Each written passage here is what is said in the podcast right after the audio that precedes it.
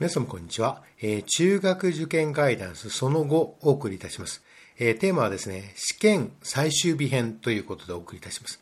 えー、いよいよ皆様のご努力で最後試験最終日を迎えました。まあ、いくつか受ける学校の最後の学校ですね、の受験終わったその時ですね、何をするかっていうことをお話します。実はものすごくそれが大事です。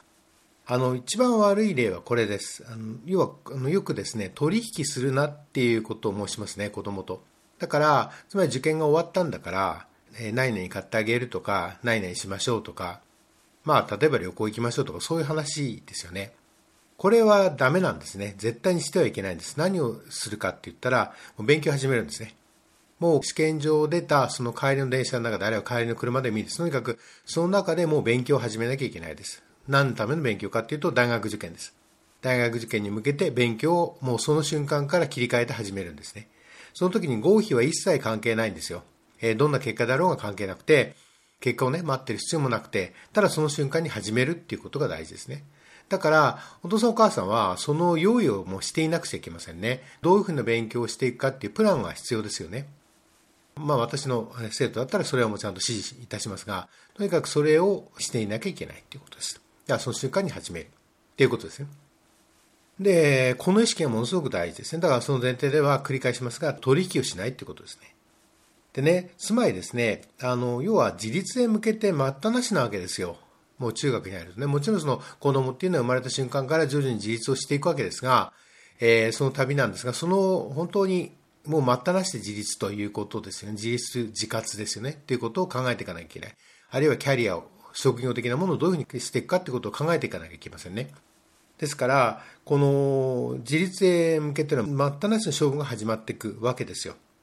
だからまあ、繰り返しになりますが、それをスムーズにするために取引とかはしていけないわけですよ。つまりね、受験っていうのは、受験の位置づけっていうのがものすごく大事で、受験って何かって言ったら自立させるためなんですよ。あるいは自立するためなんです。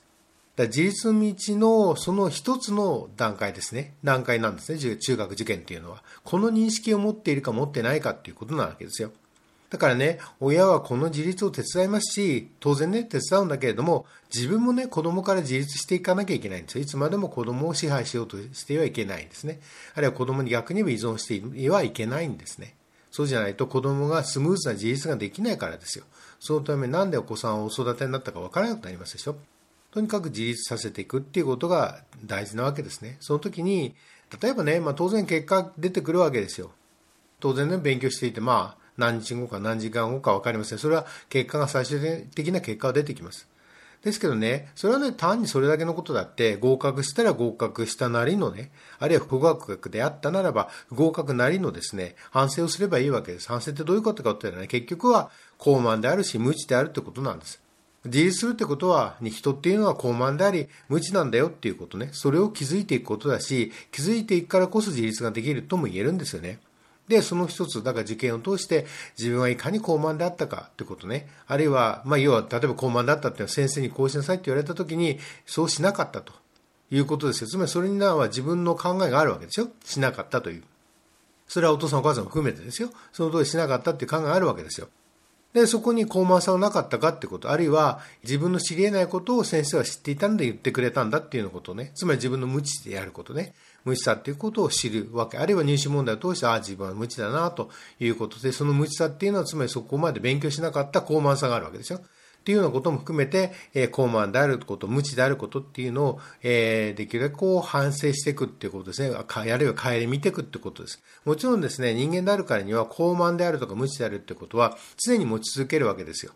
どんな人であろうとも高慢であるし無知なんですね。それが人間なんですね。でもそれをあるかないかきちんと知るってこと、把握するってことはものすごく大事だし、把握しようとすることが大事ですよね。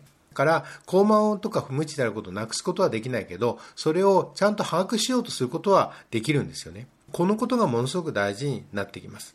ということで、まあ、ある種、その、新しい冒険の旅の始まりとも言える、この、えー、この瞬間が、つまり試験の最終日に、の、その終わった瞬間ですね。試験が、最後の試験が終わった瞬間に始まるわけですよね。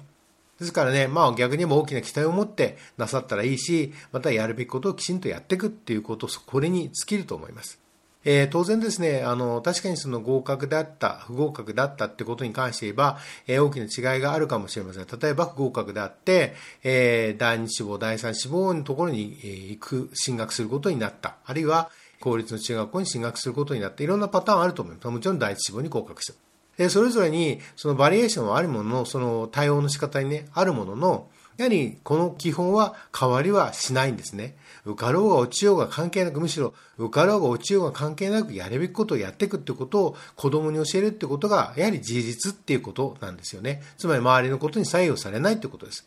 えー、そういう結果にも左右されずに自分の道を貫いていく。つまりこれは何でできるかと申しますと、えー、受験っていうものが、あるいは中学受験っていうものが自立の道の一過程だからなんですね。